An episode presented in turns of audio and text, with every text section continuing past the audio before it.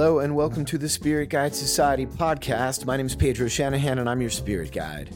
Tonight we had our first ever Amaro Society over at the bar Clacson here in downtown LA. We did a food pairing provided by the Estreto Sandwich Shop, which is located in the front of Bar Clacson wonderful stuff going on over there. If you've never been to Bar Clacson, if you've never been to a Stretto sandwich shop, if you've never been to the Slipper Clutch, it makes me think that something's wrong, that you need more fun in your life. So check out all three of those venues. Luckily, they're all located in the same building down there on 2nd and Main in downtown Los Angeles. At any rate, we had the one and only Colin Miller, an Amaro aficionado in the house. It was Valentine's Day. It was a bunch of couples getting funky with some beautiful aromatic fortified wines. We tried the Averna Amaro, the Cynar Amaro, artichokes? Really? Yes. The Braulio Amaro and Campari Amaro, of course, one of the most famous of the bitter aperitifs in the world. Uh, Colin brought in this cool map of Italy where he kept letting us know from which region of Italy all these different Amaros were coming from, and it helped kind of get us a better idea of the different uh, terroir in each of those places that and the local botanicals that go into making each of those flavor profiles unique in those Amaros. So check it out. Remember, tell your friends about the Spirit Guide Society podcast. It's a fun place to learn more about the spirits you love. Tell your friends and remember to enjoy this podcast responsibly. That means don't get wasted on Amaro and puke on the carpet and blame me. It's not me making you drink it, okay? I'm just trying to add a little joy to your life. Jeez. You know, I feel like anyone who bartends in these days, like you kind of you you start you start with whiskey, or you start with vodka, or you start with rum, and you work your way through the canon of different spirits. And I feel like all of us as bartenders kind of end up at amaros and aperitivos for some reason we I think it's the bitter it's the bitter flavor, the complex like herbal nature of a lot of these things, the interesting backstories, also the fact that they're really great modifiers in cocktails. You can make a lot of different, you know, a lot of the a lot of the classic cocktails you love, like the Manhattan or the Negroni, our personal favorite from Campari. Uh, we're you know they're these are cocktails that are based uh, that are based on amaros, and also they're nice and low ABV. You can session you can have a few of them you're not too drunk behind the bar when you have to serve people if you want to rip a little shot of Amaro uh, instead of drinking high proof whiskey. But so we're here to taste and learn and talk about Amaros. So we need to go back to what, like, because, you know, I can say the word Amaro over and over again. Probably half of you are like, what the fuck does this mean? Uh, Amaro is an Italian word for bitter. So, you know, just like whiskey is an overarching category of spirits that means lots of different things that are distilled, you know, down. Amaros are at the heart just bitter liqueurs. They're they're something. They're liqueurs that are that have a bittering agent added to them. They come in different colors. They come in different proofs.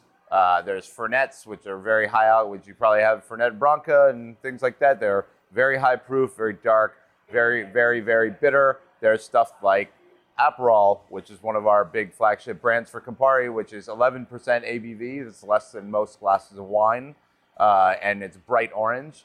Uh, there's stuff like Suze from France. That's a gentian, uh, gentian bitter. That's uh, kind of a pale yellow color. Chartreuse is, is another herbal liqueur that you probably had at, at certain times. So all of these things, it's like it's hard to define what these are uh, what the word Amaro, like what an Amaro is, because it's so nebulous.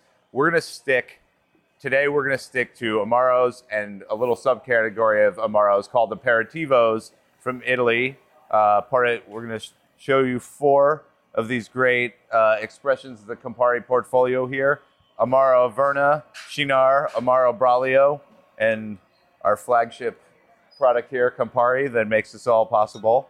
The first one, Averna, now, this is a traditional style um, amaro uh, made of herbs and spices, and the idea was that they were, you know, making kind of local tinctures, or uh, they would be considered therapeutic. Uh, often, this one in particular was made by Benedictine monks. Yes. And it was made for its therapeutic qualities. I, So, th- I think that's actually a good point to like kind of bring it back actually and say like most of the stuff right when we talk about bitters pretty much all of the the whole tradition of making amaros comes out of uh, um, comes out of the idea of tonics and herbal remedies you know we didn't have in in the 15 1600s you didn't have like pharmacies to go buy aspirin at these most most alcohol up until the modern era was used for medicinal purposes uh, and especially these kind of things. So that's why you find like a tradition all over Europe of these different bitter liqueurs. Jägermeister is probably one you've seen. If you've ever, you know, slammed a shot of Jaeger, you've had it tomorrow before. It's a bit different tasting than some of these. It's a bit sweeter, but it's still a bitter liqueur. Uh, it's still a bitter liqueur that with that has caramel color and sugarine added back into it. It looks a lot like you know the the some of the things that we have here.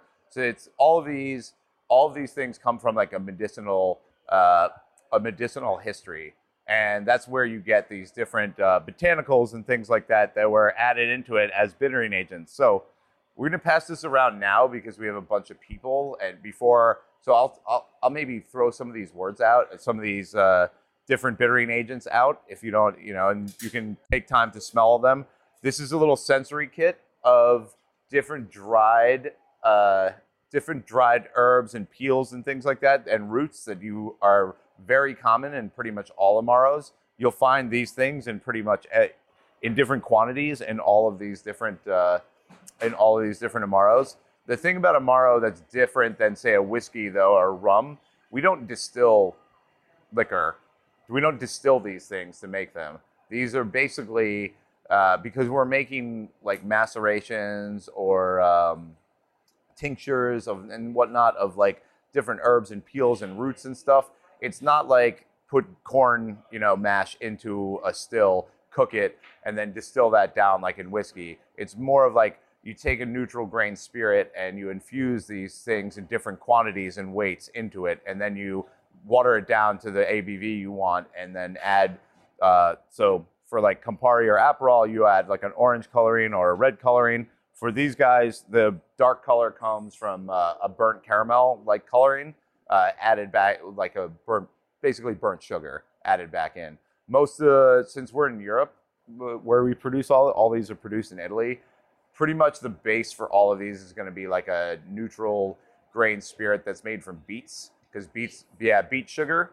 Beet sugar is really really cheap to use. It's it's easy to make into alcohol. So think of these as more of like an infusion like when you're you know if you if you have herbs or something at home and you're you know and you and you want to infuse it in uh, like and make essential oils things like that that's that's closer to the process than of making an amaro or an aperitivo than distillation like you'd see if you go to like a rum distillery or a whiskey distillery so we got artichoke leaf here which may not be artichokes may not jump out at everyone as like something that's a bittering agent, but the leaves are actually used to give like a vegetal note to them. Uh, Cynar is actually the most famous uh, artichoke amaro around. The, the leaves are big. Uh, there's an artichoke right on Yeah. the label. so it's actually produced in like a big. Uh, it, it's it was originally produced in a big artichoke growing region. Um, chi, the the word Cynar comes from the Latin word for artichoke. So these are really cool to sniff. Cynara Solaris. Slocimus. Slocimus? Yes, so Solarius. I don't know. I didn't take Latin. Scolimus. Scolimus. It's So- Cynara Scolymus. in the front we have the dried stuff, and then in the back we actually have an herb, a tincture of uh, the of the artichoke and other things that you'll be tasting. So, if the best way to use the tincture thing, just put a drop on your hand, go like this, and then take a sniff, and you'll get a really powerful. Uh, you'll get a very very powerful blast of the of the of the pure essence of this. So I'll start this over here. Uh, we have also we have cinchona bark, which is a big big uh, component a lot of amaros. It's also the basis for quinine, which is the basis for tonic water.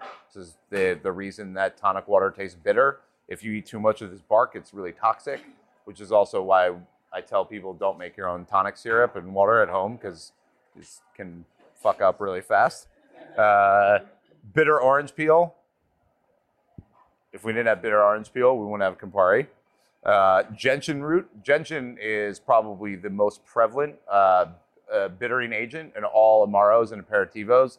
It is uh, like a weed that grows everywhere in the, in Europe in higher elevations, uh, and they use the root to. It, it's it's a very very bitter uh, tasting root. So Suze is like a French aperitif that's actually like pretty much all gentian flavor. If you want to, you know, if you want to try something that's very heavy on the gentian, uh, rhubarb root, uh, big uh, component in Averna here. Uh, also in Zucca Amaro and some other uh, Amaros, they call them rhubarber, rhubarberos, which just means like rhubarb Amaros. And then wormwood. Has anyone heard of wormwood before? You know, there you go, absinthe. So wormwood's very, very bitter. Uh, big component in absinthe. L- probably a little less prevalent in in amaros. Uh, you'll find a lot of it in stuff like Fernets or the or the things that are higher on the bitter bitterness scale. So we're gonna pass this around. We'll start over here. Guys, no, Yeah, you can drop some on your on your Yeah, you skin can just smell- to smell it. smell stuff. Yeah, they're magnetic. So They're you mag- to- yeah. it's a little this- tricky. There you go. when we talk about stuff like bourbon, people get really caught up in like the mash bill of like how much corn to rye and all this kind of stuff. And the one thing people always ask is like, what's the recipe for Campari? What's the recipe for that? None, none of us know. Like it's literally there's like three people in the entire comp. There's like the count who owns Campari and like two other people know the exact recipes. Uh, these, so it's they're they're just not, they're, it's not as important because like I was saying, it's not a it's not a distillation and aging kind of thing like when you have whiskey or rum that makes it special. It's the blend of the different uh, the different like peels and herbs and all this stuff. So Sure. So Averna was started by Salvatore Averna in the 1880s. 1868. 1868, and he got his family was a, a family in Italy that made drapes in Sicily. Uh, Calva, I can't remember the name of the town. It's a very long Italian That's name. right here, Caltanissetta. It's in the center of Sicily. Here, it's a beautiful town. There's uh, it's still made at the same Benedictine abbey that is uh, that's standing today in this town. A lot of citrus grown near there. Uh, Averna is sort of the one thing, the big tasting note you get from Averna. I, it looks like a very dark, bitter amaro, but it's actually very mild, and it, And that's why we're starting the flight. that's why we're starting it. Yeah, so the, it's actually the way we're starting this whole thing. We're going to go from the least bitter, Averna, through Cynar, through Braulio, to Campari, the most bitter thing. So we don't blow your palate out on the first uh, th- on the first taste. So Averna is the first taste on the left. And Salvatore Averna, that family, they were, uh, you know, active in the community. Uh, he, he was the justice of the peace. He was also a benefactor to the abbey there, the Abbey of the Holy Spirit, which is Yeah. the Benedictine monks. In thanks, in 1859, they gave him the recipe for this Amaro, and he started making it at home for his guests, and then later developed it into a business. took like 20 years. Campari, Aperol, Cynar, and a, and a lot of our other European brands that we sell in Europe, Cinzano, other things like that, are all made at the big Campari plant there. Uh, Braulio is still made in Bormio, up in the in the in the Alpine region in the northern Alps, and then Averna is still made in Sicily. So everything else that comes out of Italy for the from our portfolio is made at the big like Campari uh, Campari sort of like megaplex in Milan. But this this stuff is, is still made uh, right by the Abbey in Sicily, and it's uh, it's a really yeah it's a really beautiful part of the world. So stick your nose in that glass. What do you experience as you smell this Amaro? There's a lot going on here. It's not like just smelling wine or beers. It's a lot more complex. So take your time. Think about what food words you might be reminded of. I'm getting kind of a melony kind Yeah. of smell to me, like a honeydew melon maybe, and citrus, orange. You know, Yeah, citrus is huge for Well- me.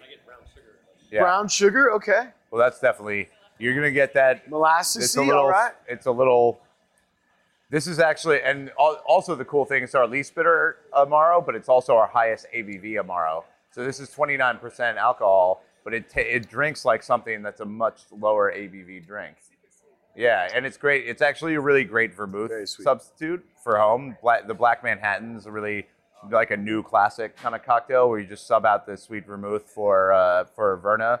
It works really well. I actually just had a hot toddy the other day with it, with like a with like a spiced simple syrup and and citrus, and it can hold that just because of the proof. It can hold up a little a little bit more in cocktail, but it's not going to blow your face off with uh, with uh, with sort of those super bitter mentholy flavors that you get in some of the higher ABV Fernets or other other kinds of Amaros. Uh, the big thing down the, the big tasting note, I'd say for me, aside from citrus, is pomegranate. There's a lot of white pomegranate because they use a, they use white pomegranate skins instead of using like orange peels to make things bitter. They use pomegranate skins and also like a rosemary kind of like herby. So it doesn't have that it doesn't have that sharp bitterness to it, but it's a nice sort of like herbal vegetal uh, bitterness with a with like a smooth finish. Yeah. And if I was going to have this for my home bar, um, would I need to refrigerate this after No. I opened it because it's, it's lower proof? So here's one thing we forgot to talk about, or I forgot to talk about at the beginning, is uh, just the difference between like vermouths and aromatized wine uh, and amaros. Now there are wine-based amaros, like uh, Cappelletti is a famous one that's like an aperitivo that uses a wine base. So eventually that will degrade and go bad. These are all spirit-based. We, these are all like a neutral grain spirit. So you can have these. I mean, they will oxidize a bit over time because they're not super high ABV, especially like the, uh, especially Cynar over time. If you had it, like I've had some Cynar from the 70s that wasn't stored very well and it's just not very good. Uh, but you know, they these things. But it's interesting because they're because they're not because they're not super high alcohol, a lot of the uh, a lot of the organic uh, matter and flavors and stuff in them start to keep combining in the bottle over time. So you actually open a bottle of Averna or a bottle of Cynar in four or five years, and you'll get slightly different tastes out of it. Uh, but yeah, you can you can store these. these they're shelf stable. Vermouth, uh, you know, good vermouth, two weeks out of, and after you open the bottle and dump it. That's why home bar trick always buy the 375s of vermouth if you can find them because unless you're making like 100 Manhattans a night, you're not going to use like a 750 of vermouth. And eventually, and it oxidizes just like wine in your freezer or wine in your free, wine wine in your collection. If you open a bottle of wine, you're not going to leave and you leave it out on the counter for five days. It's not going to be drinkable. So yeah, vermouths always keep them in the fridge. Uh, most wine-based amaros, though, like a Cappelletti or something, are good for like a couple years just because they have a little more. But they are less stable than something like these guys here. All right. So the second spirit is the Cynar. Now, this obviously has a large part of the herbs and spices, and this is the, the artichoke itself. But see if you can stick your nose in that glass and can you get any artichoke? Do you do you get any sense of that? What else is happening besides that artichoke? Say again. Yeah. Orange, orange definitely yeah, coming and, through. and so Cynar, so the stuff you're tasting right now, we actually have a 70 proof version, but this is 16 and a half percent ABV. So this is a very low uh, ABV uh, bottling. You know, compared this, this is here's our other handy chart here. Has uh, this is a really neat thing to check out because the apparent like in Italy, aperitivo time is just me. it, aperitivos are things like Campari or Aperol that are the lighter, brighter colored uh, amaros, but they're also like a time and place of drinking. So you would do this kind of stuff, like eat some meat and cheese at a bar, buy an Aperol spritz or buy a Campari soda, and you drink you drink those during the day. Cynar you can also drink during the day. It's a, it's great as a long drink with soda. It's a great vermouth replacement again because it's actually closer in proof to like most sweet vermouths. Um, I think it's one of the eh, it's an interesting like being behind the bar for a while. You see the like the trends and what we're all drinking. It was like Fernet was really really hot for a while, and every bartender was just like Fernet, Fernet, Fernet. But Fernet's like eighty percent, you know, at 40 percent ABV. Uh, eventually, you take enough shots of that, and it's you know it can you get you get drunk and you get it. It's a lot if you're if you're maybe working a whole shift, but it, Cynar you can take a little nip of Cynar It's a nice light digestif, like after dinner. It's even good before dinner, like because aperitivo. The word aperitivo just means to open. So generally, the Italians think of like these uh, brighter colored amaros or aperitivos as something you do before dinner to like stimulate your appetite, to open up your palate, and you know, Cynar kind of goes both. Like you can drink Cynar after a meal with coffee, or you can have it as like a before meal drink. You can have it at one in the afternoon while you're having lunch. So it's a really versatile Amaro. Beautiful. So tap some of that, some of that Cynar over your tongue So, there. Tell me what it, how to that experience is different from the first one. I'm getting the gentian, like that ingredient in the tonic. I can get that. I think I can taste that on this one. Yeah. So also a note about artichokes, it's the leaves. So it's not like people people go in there like "Ah, I don't smell the artichoke. I don't smell the artichoke. It doesn't smell like a delicious artichoke, you know. Uh, it's the leaves. It's more of a vegetal kind of note at the end of it. Wow. To me, it's got a lot longer sort of bitter finish than the Verna does. The Verna to me has like a sweet a sweet finish that that's quick. This is like this like starts really sweet and then it hits your mid palate and then the like the bitterness is kind of there at the end and uh, maybe more pronounced than you think it it would be.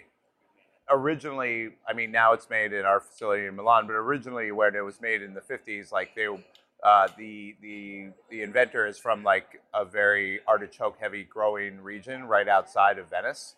So I think it's you know you kind of with a lot of these kind of things you kind of use what you use what's around you, you know. And I feel like the leaves if there's a lot of artichoke production and you're you're just taking the hearts of the artichoke all the time for things, the leaves are sort of the leaves are a byproduct, so they're a cheap way to infuse things into the into your you know into your liqueur. Really, really interesting. It does really go well with the, the chorizo, the spiciness and the smokiness. Different herbs and spices and uh, and roots and things need to be handled at different temperatures and need to be handled for different amount of time. So there's different amounts of infusion times that they go in. A lot of this stuff ends up, you know, they do these macerations with these giant like tea bag looking things in big vats and eventually all of it gets combined into like one thing and then strained out and then they lower the proof down and then add the you know the caramel coloring back. Things certain things are more volatile in alcohol in solvent like in solvents like alcohol than than others. You don't want to prepare super bitter stuff uh, especially dried herbs and things because they'll like they'll break down really fast. So, So- Chinark didn't even, this is a, a newer Amaro to the international market. It didn't really come out until like the 50s, right? This Yeah, thing- 1952, and they actually the guy his name is uh, Alessandro Del Valle. He was like a industrialist, philanthropist, uh, philanthropist kind of guy over in near Venice, and he uh, they they actually broke through into the Italian drink because you have to understand like these brands, most of these brands, Campari bought like Campari bought these three brands in the last ten years, uh, but there are thousands of Amaros in all over Italy. It's and they're all a lot of them are really hyper regional. There's not like Italy is like you know Italy is a country in a sense, but it's also a lot of regions that kind of loosely agree to tolerate each other. so the drinking culture is so varied in like it, from from region to region. It's hard for things to break through as like a nat. You know, Campari is like the overarching. Like everyone in Italy drinks Campari, and that it's the biggest Italian brand. It's it's everywhere. Aperol Spritz is everywhere. Uh, but like Cynar actually broke through in the like 50s and 60s because they had these really irreverent kind of like almost like uh, dystopian ad campaigns that were like they're really if you if you ever if you ever want to la- like look up some old Cynar like ad campaigns they're they're really it's like it's like to escape from the crushing boredom of modern life and things like that and it's just like a guy there it's very like Salvador uh, Salvador Dali kind of like weirdness They, they would use famous Italian actors too in their commercials, and then have they had long running campaigns where they made very interesting commercials. But going back again, like if in the ancient times, a couple hundred years ago, it wouldn't be that hard if you were traveling through Italy, village to village, to be able to try a lot of different uh, amaros. Like it would be traditional using the local botanicals. That's where the differences come from, and they would try to like you know have the best one. Like this one's from our town. We make the best. Everyone you know would have their own version of one of these amaros, based on whatever produce and and herbs and such that they could uh, come up with in their in their locality. So Braulio.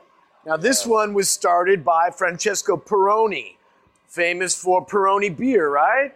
Uh, di- Different Peroni. different is It's a different guy? It's, it's Peloni. I'm drinking a Peroni right now because I thought I was going to tie it No, all together. Pol- Peloni. Peloni is the yeah Francisco Peloni. So the family, yeah. If they were if they were from the Peroni family, they would, Campari would not own would they would they would have plenty of money on their own. Uh, but the Pelonis actually are uh, they started making Braulio as like a they own pharmacies in this town in northern Italy in the Alps called Bormio, and this is like almost at the Swiss border. It's so it's really far up there, like north of Lake Como and all that stuff, and you know it's at the border of like it's where the really really rugged, beautiful alpine scenery exists in like in Italy, and it's probably closer culture wise to like Switzerland or Germany or somewhere like that. Um, so these guys, these guys started make their family started making uh, Braulio in 1875, and it's honestly this is out of all the out of all the amaros and things we have, this is my favorite one. I think it's it's the most it's really complex. It's bitter but has some citrus notes to it. It's 20 it's 21%, so 42% uh, proof. So it's it's got a it's a little higher proof than Cynar, but not as high as Averna. But I think it drinks like it drinks like a really interesting, complex, uh, slightly higher proof Amaro than it is. Uh, this is from a class of Amaros called Alpine Amaros, generally because they use uh, bittering agents and other types of ingredients in it that are found in the higher alpine reaches. So juniper is a big part of this, yarrow root, lots of gentian, uh, but it's not as I feel like I feel like it has all the things that I like about Fernets, but like without the like without the bitter without the really crazy bitterness or like uh, aloe chamomile kind of uh, burn at the overwhelming yeah burn at the end. It's a very balanced thing. So it's it's it's actually out of all it's and it's really rare in the amaro world because it's actually rested in giant oak barrels for two years. So the Oh, reason yeah, we run out Slovenian oak too, not not French oak, not Spanish oak, not American oak, Slovenian oak. So these are actually gigantic. Uh, the town of Bormio has all these tunnels under it that were escape tunnels that were built under uh, during World War One. So we actually have all of this stuff resting under the city, and these barrels are probably about this. Each one is about the size of the Campari mural. Like they're they're enormous. They're and so they're not barrels like a winemaking barrel or a whiskey barrel where they're like high tannins and they're charred on the inside. They've been using the same barrels over and over and over again for like 40 years. They, they're really, they're more to let the ingredients sit with each other and combine and, you know, oxidize and, and, and evolve. So like, you know, we can make a bottle of Campari and we can make Campari, put it in the bottle, boom, like sell it next day. Uh, Braulio takes a little bit of time. Also, why we run out of it basically every year. It's a very small production. Our production is still all in Bormio there, so it's there's not really a way to expand capacity. But I think it's it's one of the coolest Amaros I've ever tasted. It's definitely my favorite thing out of the Campari like Italian portfolio. Um, So let's let's smell it and taste yeah, it together. taste it. So stick Sorry, your nose in that glass, breathe in gently over. through your mouth, and share what kind of experiences you're having here. There's no wrong answers. Cinnamon, menthol. What'd you say, Steph? Yeah. Spearmint. I'm definitely getting the mint right on the top. Who's been to a wine tasting before? Most people. You know, terroir is like a huge word in wine. Terroir and spirits is hard because, you know, there's distillation, there's all these things that strips the characteristics of the base materials out. But I really think that this has like a bit of terroir, that sense of place of like when I tell you that it's from the the Alps and it's from this beautiful like alpine town, you smell it and you taste it and you're kind of like, oh yeah, That's like I get that, you know, I get I get where those where the taste that I'm tasting come from, and it's also because it's rested in the barrels. It's got a little bit of like a tannic kind of dry finish to it too that the other ones don't have. Like it's definitely less syrupy and sweet compared to like uh, compared to the way the Averna or Cynar finishes. Wow. And this is the oldest recipe that we're tasting tonight. So this goes back to the 1820s. Now, what village is that on our little map there? When I say when I say that Bormio is at the top of Italy, it's legitimately like uh, almost on the border with like Switzerland and Germany up there.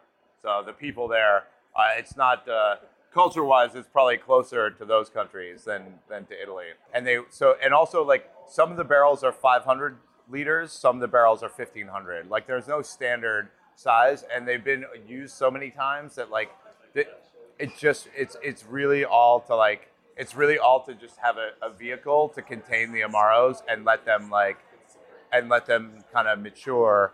And we actually have a reserve Braulio that's aged for even longer than the two years Oh, that they, right. they only sell in Italy. But it, it uh, if you ever find it, buy it. It's amazing. Uh, but yeah, that's that's really the big that's the big difference between because people see wine, people see barrels and they're like, oh, cool, it's like whiskey, you know, and it's it's not. It's really just a way for the ingredients to like to basically evolve and sort of like mingle and mix with each They other. meld. So what's happening in the barrel is that the air is the barrels breathe. They're organic containers, so there's going to be some oxidation that's occurring. So over long periods of time, it's condensing. It's it's becoming melded to itself. You know that contributes not only to the flavors evolving, but also to the texture. So you guys, like everyone likes the Braulio, yeah? I really like this one too. It's quite good. Yeah.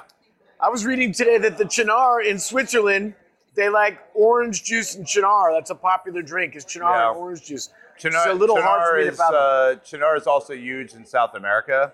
Uh, I didn't, if anybody's ever been to Argentina, all everyone in Argentina drinks is Fernet and Coke uh, all the time. But Cynar is also is like the second favorite Amaro. So we are our Cynar 70 is like the higher proof uh, Cynar. It's meant to sort of like be a be a bit of like a Fernet kind of uh, spirit, and all those things are huge in South America. Um, especially, yeah, Cynar and Coke, hot Cynar highballs, all that.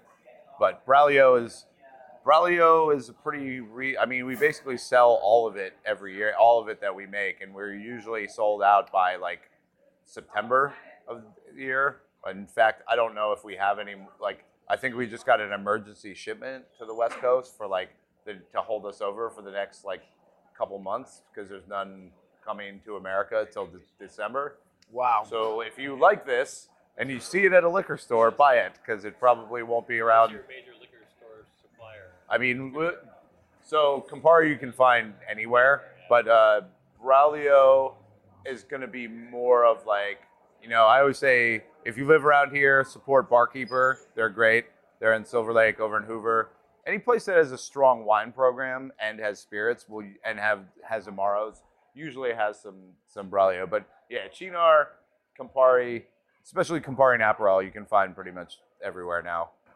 Well, right on. And now we're going to get into the flagship brand. Yeah. The whole deal that we are able to sip on these other ones is because what's in your fourth glass, which is Campari. So the most famous Amaro in the world, but Campari is its own thing in a lot of ways. But you know, it's it's probably the aperitivo or Amaro that everybody is most familiar with.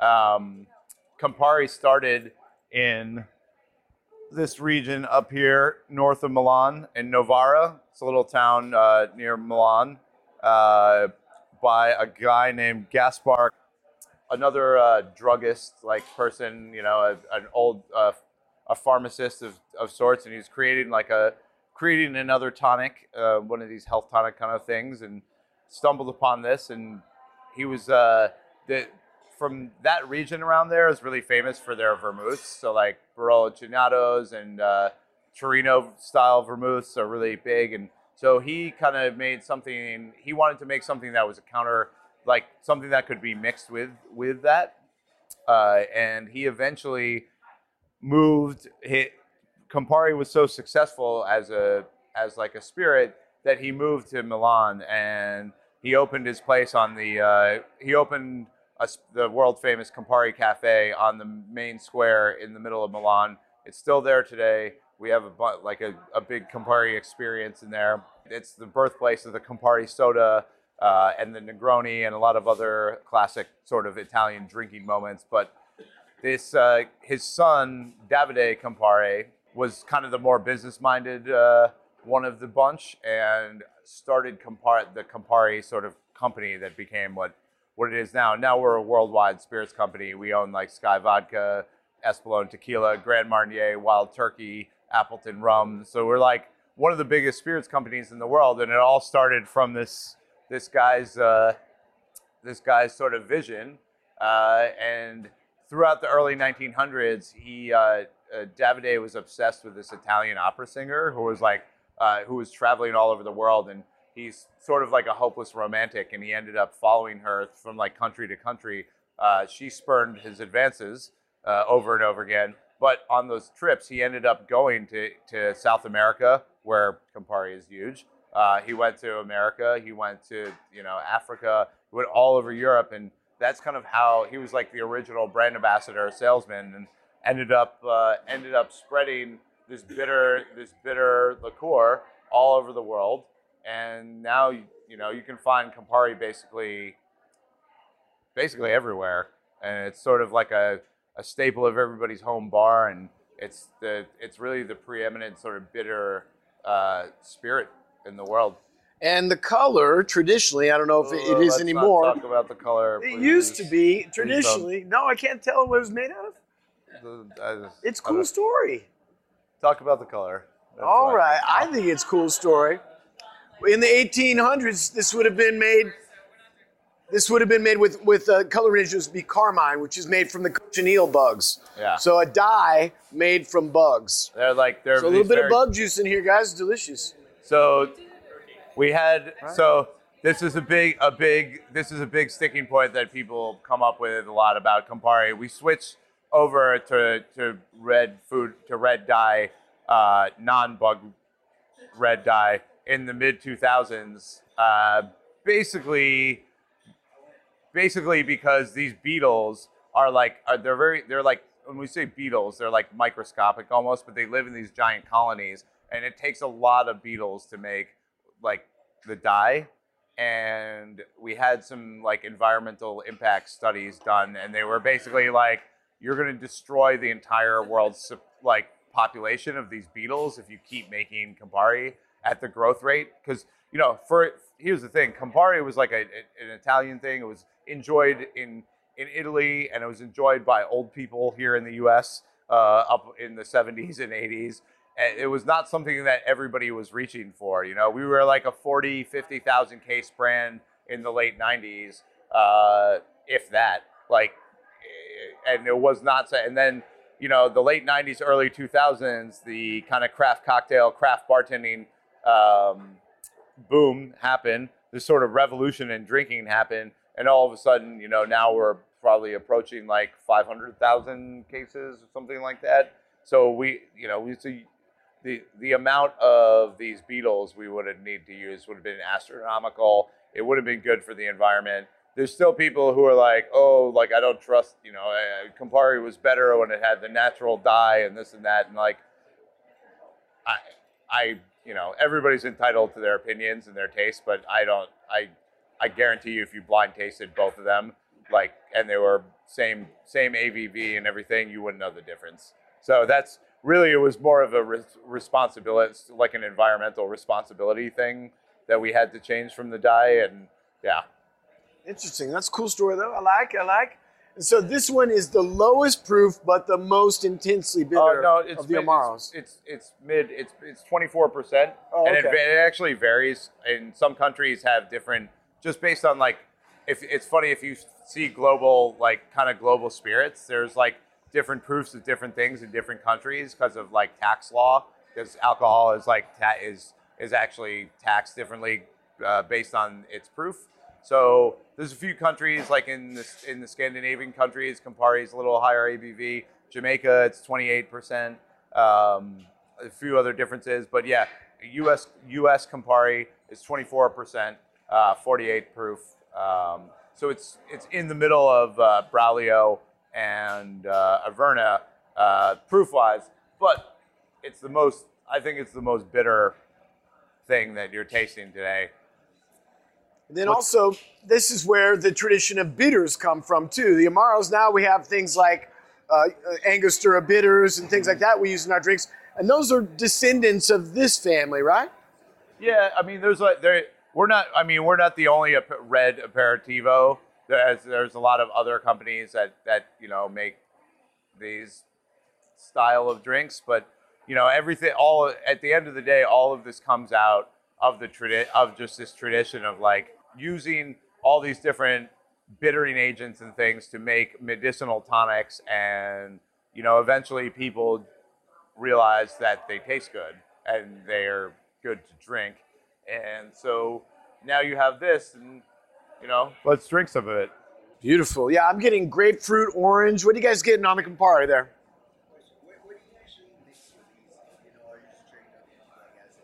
Oh, I mean, the, uh, so uh, this gentleman had a good question. What do you mix with?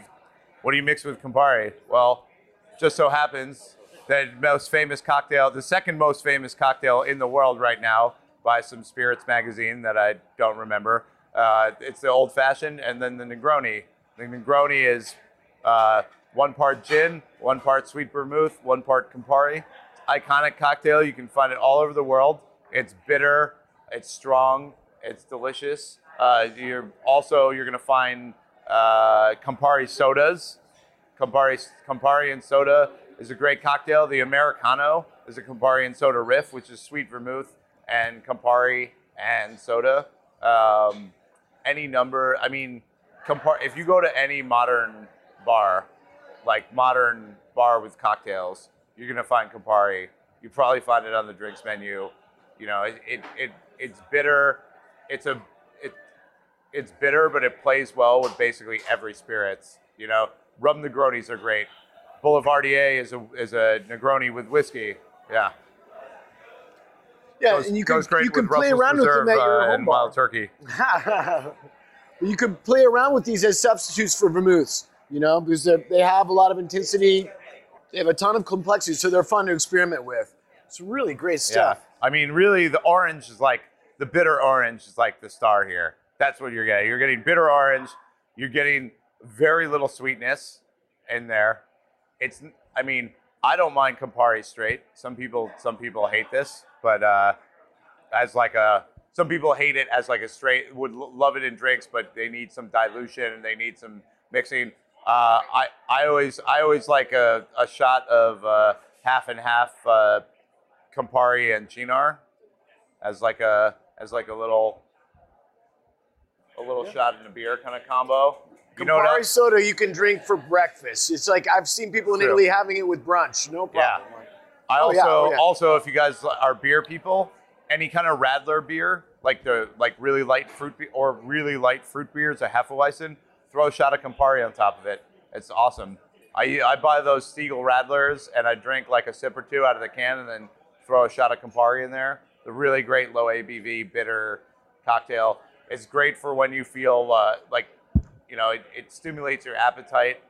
I I like it's supposed to be a before meal, like as our handy wheel says uh, here. It's like a daytime or before meal kind of consumption uh, item, but I actually like it after dinner too. Well, we hope that we inspired some of your appetites tonight, and so you can step into this Valentine's Day evening and uh, chase those appetites Yeah. as we do. Thank you so much, Colin, for Yeah. coming out tonight. Let's give it up Thank for you. Mr. Colin Miller. And thank thank you guys for listening. There's a lot of information. You know, I'll stick around for a second if anybody wants to wants to rap about anything. You know, this there's a lot of you can go really deep and nerdy into this kind of stuff, but you it's also at the end of the day like it's it's all just getting your palate used to tasting this kind of stuff. Like bitterness is that I I definitely did not start out drinking this kind of stuff, but bitterness is really an acquired uh, taste. Uh, it's it is it is not something you are innately born with. You you like you learn you learn appreciation for bitter stuff the more you drink it. So Campari is really one of those things. Campari especially, like you need to try it two times, and you'll know if you like it or not. Like the first time you might be like, blah, this is too much. But then it's the second, third time, that's sort of when your your palate adjusts to it, and you're like you're you're used to it. You're you're ready for the hit of bitterness, and then you can get past that and go to all the other parts of it. So I don't know. Uh, Amaros are really fascinating. There's a whole world of cool stuff out there. Thank you for listening to the podcast. If you like what you heard, please head over to Apple Podcasts and give us a five star rating and review. The Spirit Guide Society is a Spirit Adventures production in association with Bitten from the Apple Productions. Special thanks to Tone Mesa for their post production and audio services. This show was produced by Andrew Apple and me, Pedro Shanahan. Executive producer, Andrew Abrahamson. Be sure to like us on Facebook and follow us on Twitter and Instagram at Spirit Guide SOC. We'll be there to answer any questions you have, share what we're drinking, and more. And if you're still thirsty, you can always find more episodes of the show wherever you get your podcasts. Be sure to always drink responsibly. That means don't drink to forget, drink to remember.